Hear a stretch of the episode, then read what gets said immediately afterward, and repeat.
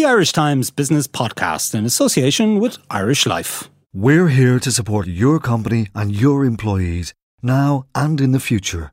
We know Irish Life. We are Irish Life. Hello and welcome to Inside Business with Ciarán Hancock, a podcast from the Irish Times. In the second half of the show, we'll be considering the latest CSO data on new house building in Ireland. Have we turned a corner in the housing crisis? Eoin Burke Kennedy and Cliff Taylor of the Irish Times will join me for that slot. We'll also be looking at Greece's exit from its international bailout programme. It's out of the bailout, but is it out of the woods? Uh, you'll hear from Cliff Taylor of the Irish Times and Phyllis Papadavid of Overseas Development Institute, who's on the ground in Greece. But before all of that, we'll have a roundup of some of the major stories of the week, and I'm joined for the segment by Eoin Burke Kennedy of the Irish Times. Eoin, you're very welcome to the show. Um, we're going to start with a couple of surveys that are related to the booze industry. One telling us that wine sales are rising, and the other telling us that the number of pubs is in decline.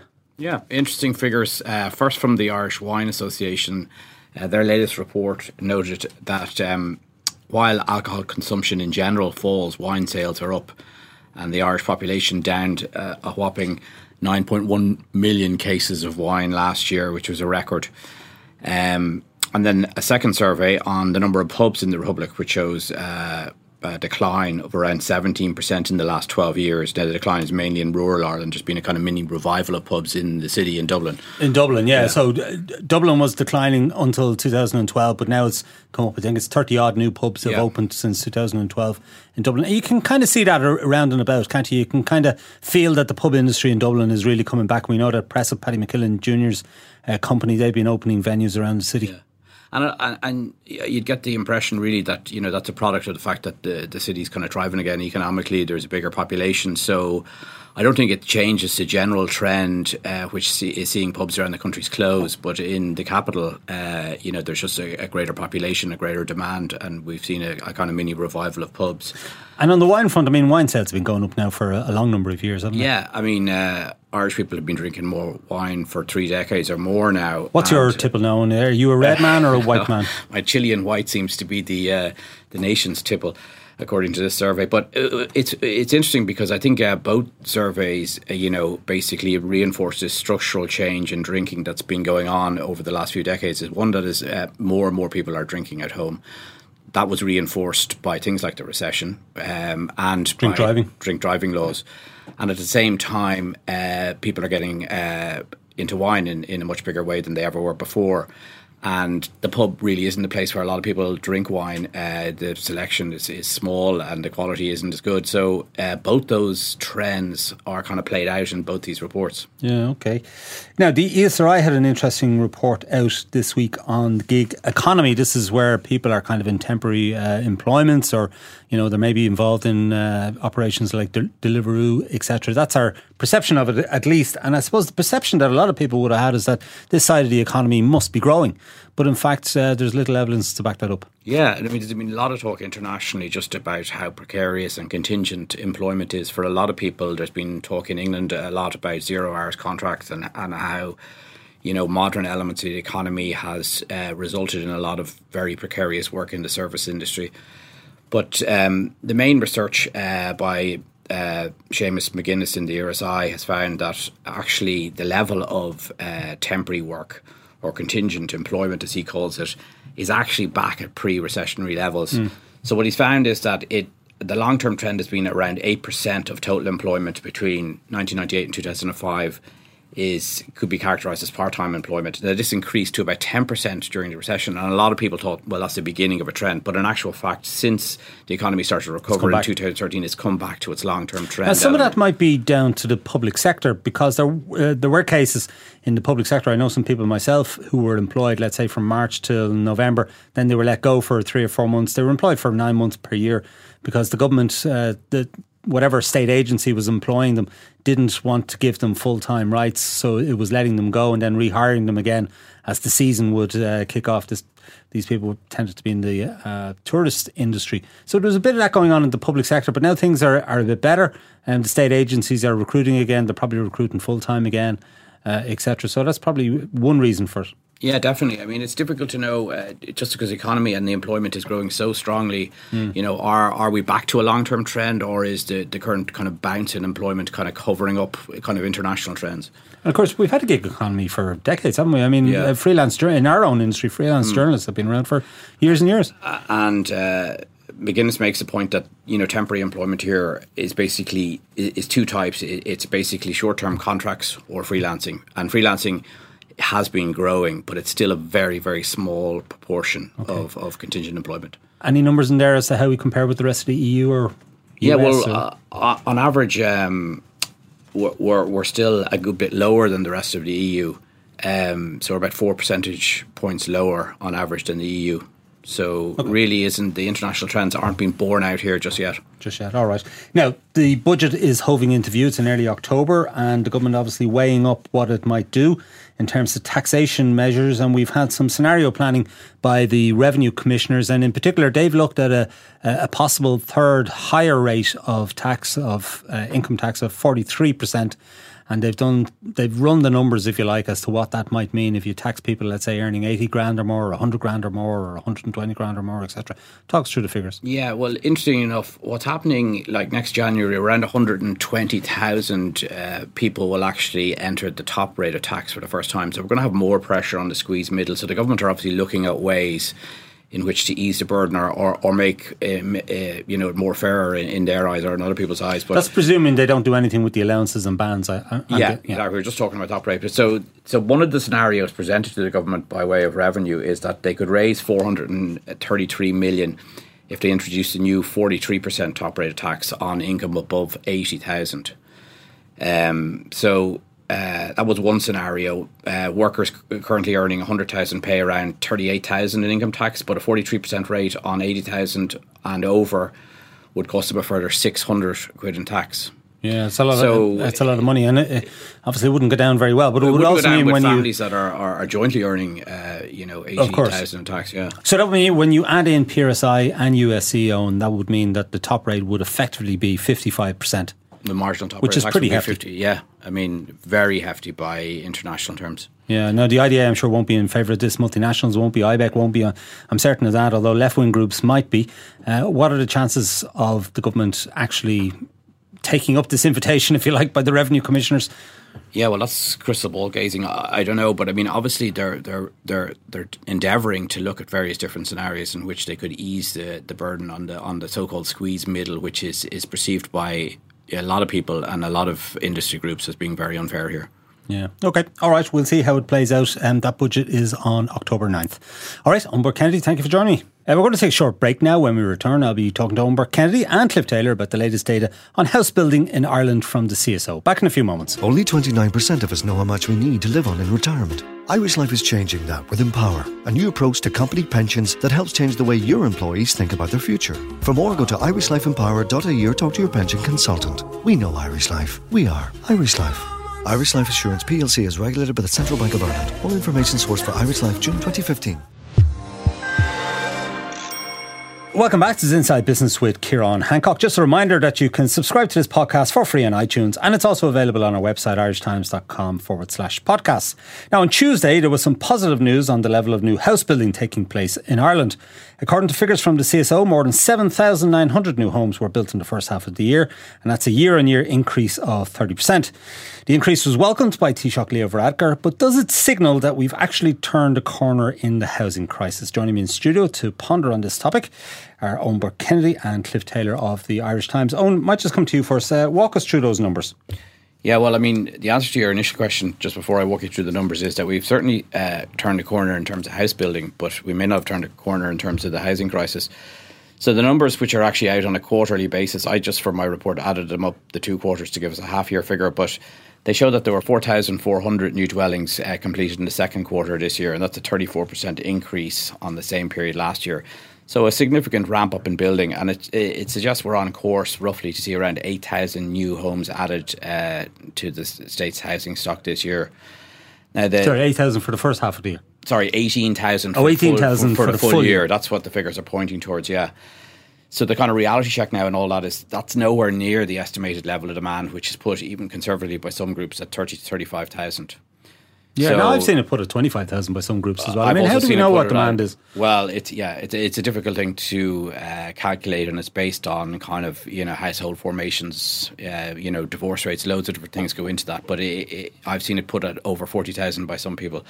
So it's, it's So we're still a long way off meeting this uh, demand, meeting supply, uh, etc. And those people who uh, who aren't facilitating the housing market go on into the next year. So it's not something that ends at each year. So there's a kind of backlog that builds up.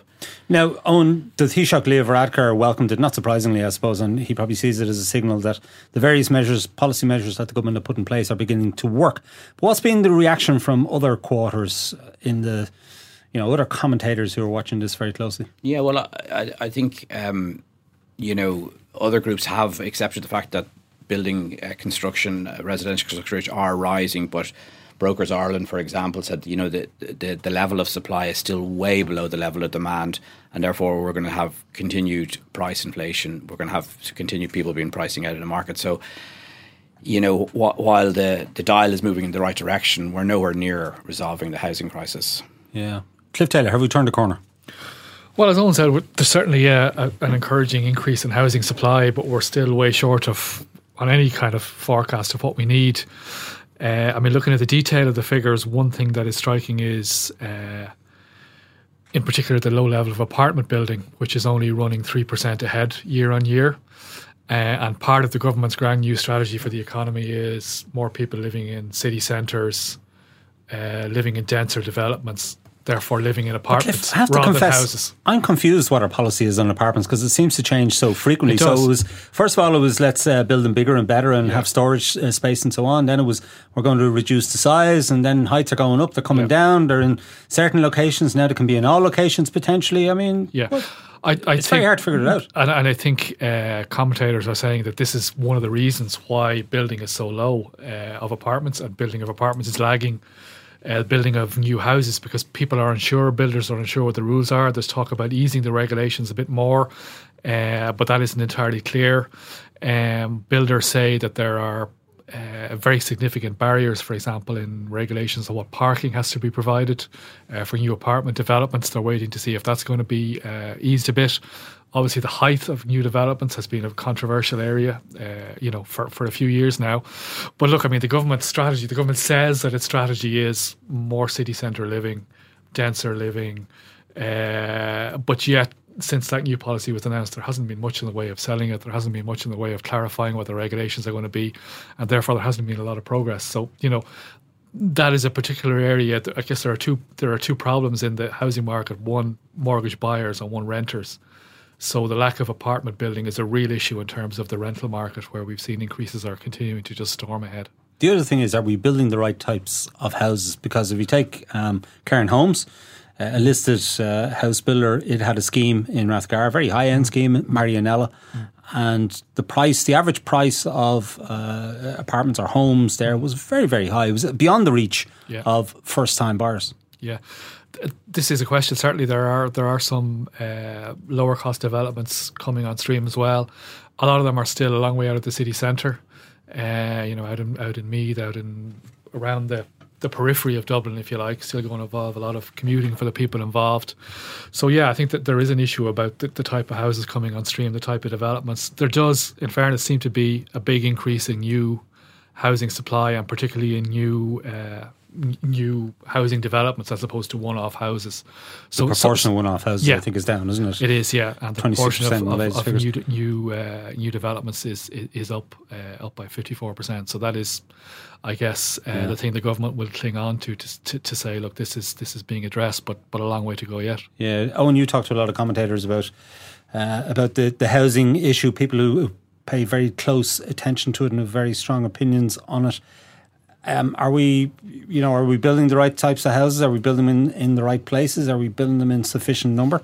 Well, I suppose when you ask that question, it presupposes that we have control of this. The government is entirely reliant on the private sector to build, and the private sector, um, you know, won't build unless inflation and prices are strong, and that's borne out by the figures because you can see all the building is happening in the Greater Dublin area where the prices are big, and a lot of developers will tell you it's not worth their while building in other areas where the prices are Yeah, lower. it's an interesting point, isn't it? Because Yeah.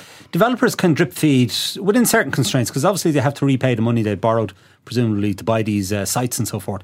Uh, but they can drip feed properties into the market as, as they wish. Yeah, exactly. So when, when we talk about are we building the right uh, areas or are we building the right uh, types of, of, housing units, uh, you know, it's up to a private developer to make those decisions. Um, and the catch 22 is if we want uh, building rates to rise, we're going to have to suck up a lot more inflation. And that comes with an affordability issues for young and middle income families and people and it, it's it's you know it's a real bind that we're in, and that's because we're completely beholden to the private sector to build. The government has kind of largely, most Western governments have largely given up the idea of going on massive social housing bills. Uh, instead, they're kind of basically, you know, supporting rents uh, oh, in the kind of classic paradigm shift from benefits or from bricks to benefits, is what they call it. Yeah. Cliff, we built a lot of houses, 50s, 60s, 70s, 80s. The government built a lot of houses for people. Why don't we do it now? I think that that's where the debate's going to go. I think you know Eoin's put his finger on it. Uh, at the moment, the government is reliant on the private sector, uh, and it, it looks like that's only going to get us so so far. Uh, I think one of the issues for debate now over the next few months is going to be the vacant site levy, which is due to increase to nine percent from next January. Uh, Mick Wallace has uh, this is to try and force or incentivize, whatever absolutely. way you want to look at it, builders to move on land, not yeah, just, yeah. just to simply sit in it to wait absolutely. for prices to and, you know, to end the practice, as you were talking about there, of drip feeding stuff onto the market to say, look, this stuff has to, mm. the, the, the land has to be built. Mick Wallace has said, has, has uh, published a bill saying the rate should go up to 25%. Uh, so there's uncertainty about what exactly is going to happen. But have you any idea what Mick Wallace was saying about a vacant site register when he was actually building homes himself? no, no, indeed. Uh, but this is an issue now, I suppose, and uh, you know, politicians always want to try and grab the issue of the day, you might say. Yeah. And, and, but I think the other thing that's going to that you already see surfacing in debate is can the pub, can the private sector be entirely relied on to do this. Is more government intervention needed? Uh, are there models that could see cooperation between the private sector and public sector to bring new PPP schemes? that failed before? It did. It did indeed. Yeah, uh, in, in which you know rents are underwritten or whatever. Uh, the Greens are call, the Greens are calling for a couple of sites to be developed uh, as kind of uh, flagships, if you like, for trying out new models. What about uh, the central bank's role in this, Cliff? Because they've put in place some very tight mortgage rules, which. Yeah you know, really constrain first time buyers in terms of what they can afford. Sure. Is that the correct policy measure? I think it is uh, because otherwise you're going to have people um, getting back into the situation we saw before the bust when people were getting 100% mortgages and were getting mortgages of five, six times their, their income. And then as soon as incomes fell or house prices fell, they ended up in negative equity or struggling to repay their mortgages or both. Uh, so I think we can't get, you know, we can't pretend that abandoning these rules is going to, okay, maybe it allows a few people to get back on the ladder, uh, but it's definitely storing up problems for the future yeah. as we as, as, as we saw, uh, and I don't think we're going to go back down that road again. Oh, and there seems to be a presumption that when we get supply and demand into kilter, that uh, house prices will go down or ease off, um, that they'll find a natural level. But is there any evidence to support that? Because before the boom, we were building up to 90,000 units a year and house prices were running ahead. They were at record levels. Yeah, I can kind of safely say there's literally no evidence that confirms that fact. I mean, show me a housing market anywhere in the world that's growing at 2%, which is the kind of, you know, ordinance for stability. It seems that even if we do tame the level of inflation, we're going to be doing nothing to address uh, uh, the affordability problems for, for many people. So it, it's, it's a pretty bleak outlook at the moment. Yeah, Cliff, how long before we get the market into kilter? oh gosh, I don't know. Before uh, well, supply meets demand. Well, I mean, on current trends, it's another couple of years, isn't it? Uh, at best, uh, it, a lot of it depends on how the economy goes. Of course, uh, if the economy hits a bit of turbulence from are you Brexit positive or, or negative on the economy, given Look, world events? It's hard to know. I mean, what can you say? The economy is going well at the moment. Uh, growth is very strong. The jobs market is extraordinarily strong at the moment. So, you know, we're going at a good pace, but there are huge uncertainties next year. You know, you tell me how Brexit is going to work out, and I'll tell you, you know, what the economy might be like next year. We we have this huge risk in March next year, which may or may not come to pass. Uh, if we escape that bullet, then the outlook for next year is, is you know, is, is probably okay, uh, assuming that Mr. Trump and doesn't start a you know total trade war with Europe. Okay, well, we'll see how that plays out. Now, Eoin Kennedy is going to leave us as we move towards our next segment, which is about Greece's exit from its EU IMF financial assistance programme after eight years. It's out of the bailout, but is it out of the woods? Uh, staying with me in studio is Cliff Taylor of the Irish Times, and I'm also joined by phone from Athens by Phyllis Papadavid of the Overseas Development Institute.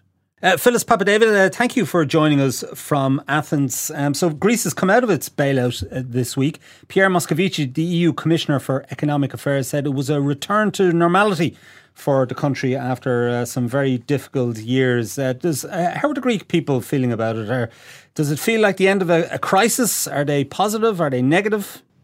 It doesn't particularly feel like a change for the general population here. I think Greece uh, has suffered quite a bit in terms of their economy. And most Greeks, most analysts, in fact, here are treating the exit from the third bailout package as a moment of reflection rather than a moment for celebration. So it's a hopeful but tough road ahead. And how's the economy performing there? Because we hear that there are signs that the uh, the economy is coming to life again. We know, of course, that in Ireland we exited our bailout at the end of 2013 and the economy really took off. So, what are the early signs, if you like, in Greece? So, the economy is growing at around 1% year on year, which isn't uh, any great shakes. It's certainly an improvement from the 25% contraction in the economy that we saw. Uh, but it's no great shakes uh, in terms of real rates of, of, GDP growth. The big game changer for Greece will be whether or not they increase investment spending, private investment spending.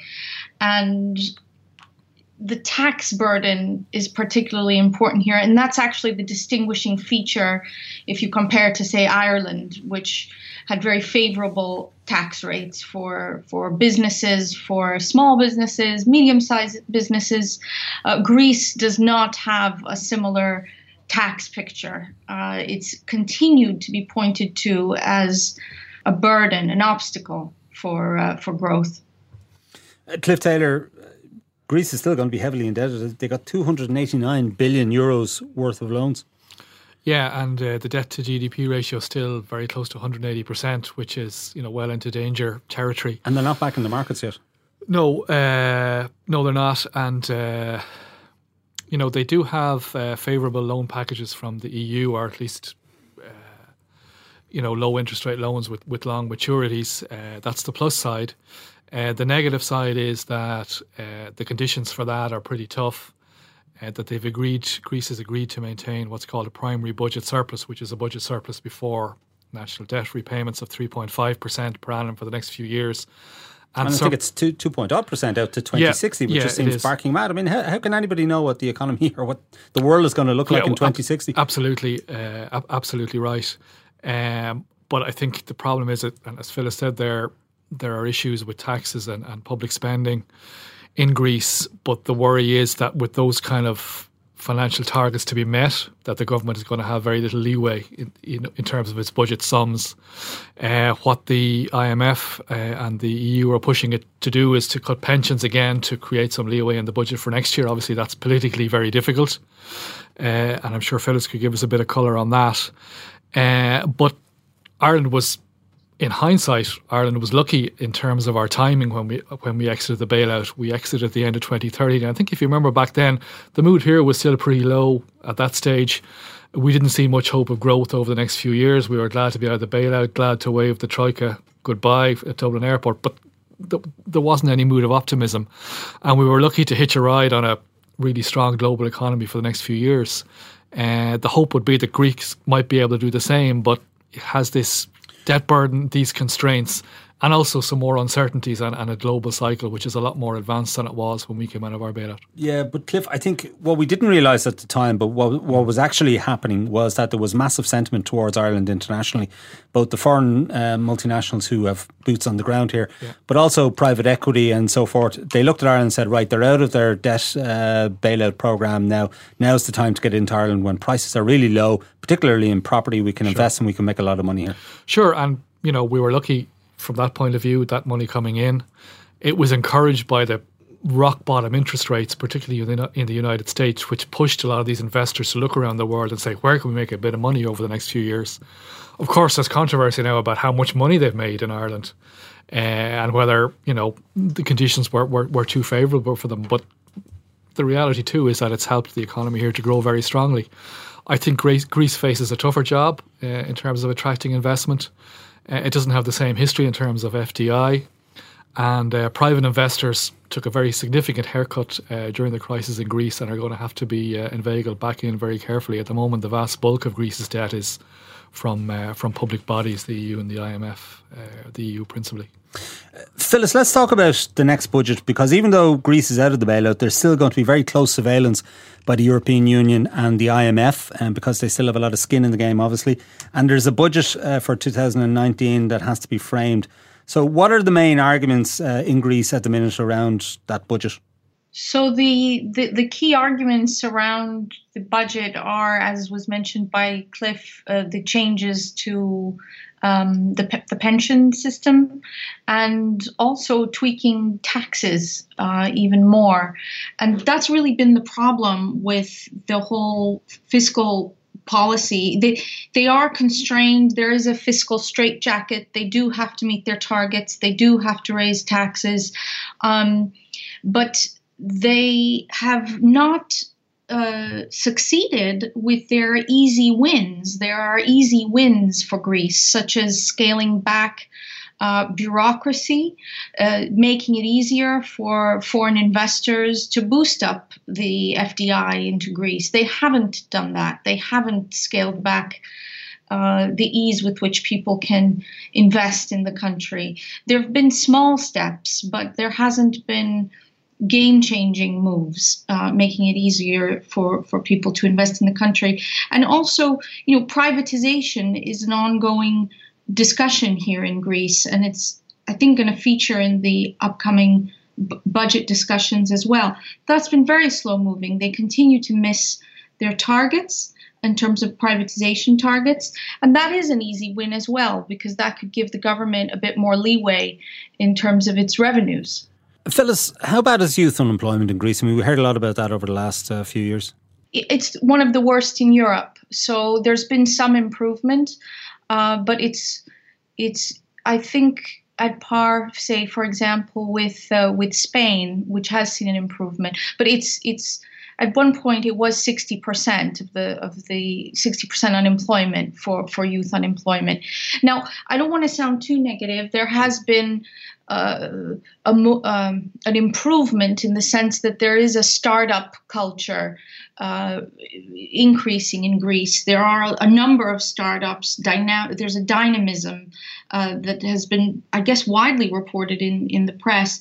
But in terms of structural unemployment, job generation, job availability in small and medium sized enterprises, in corporates, it's been lagging. Um, the improvement that we've been seeing is you know in, in tech startups and things like this which is very different than moving the sort of structural rate of unemployment.